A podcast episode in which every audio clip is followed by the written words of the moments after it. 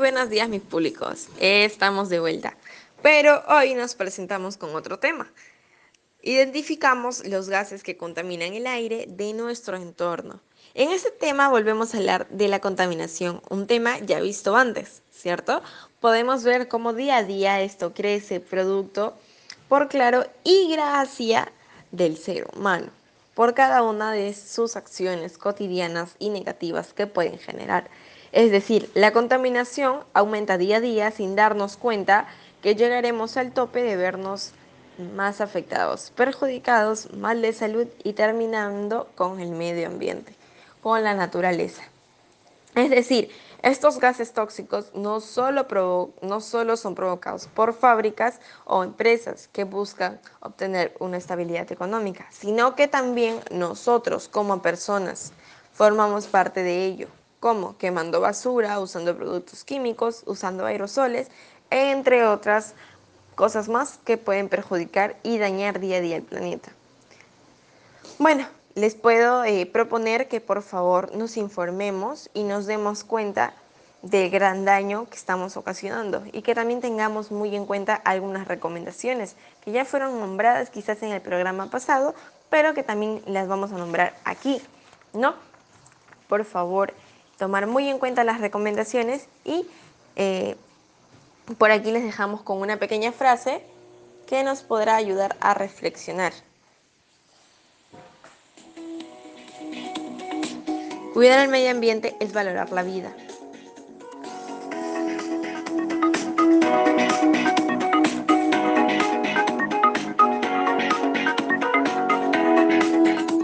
Ahora continuaremos con el segundo tema, que a continuación es notación científica mediante la contaminación. Este tema, con sus números grandes y pequeños, nos podrán facilitar darnos cuenta del gran daño que le ocasionamos al planeta, mediante un número que según mi criterio sería que nosotros formamos parte de ello, haciendo daño al planeta en un 90%.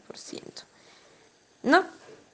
Eh, la notación científica se trata simplemente de multiplicar una potencia de base 10 con componentes negativos o positivos.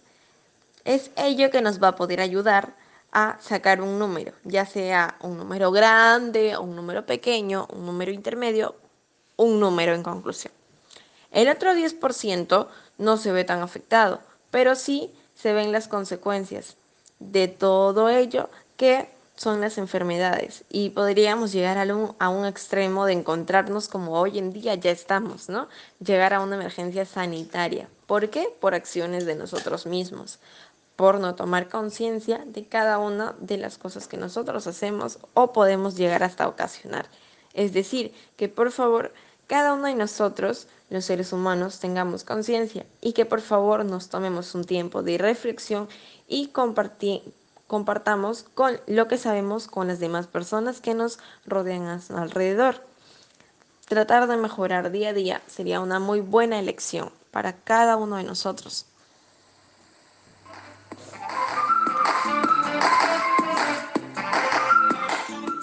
Cuidemos el planeta, nuestra casa hogar más grande.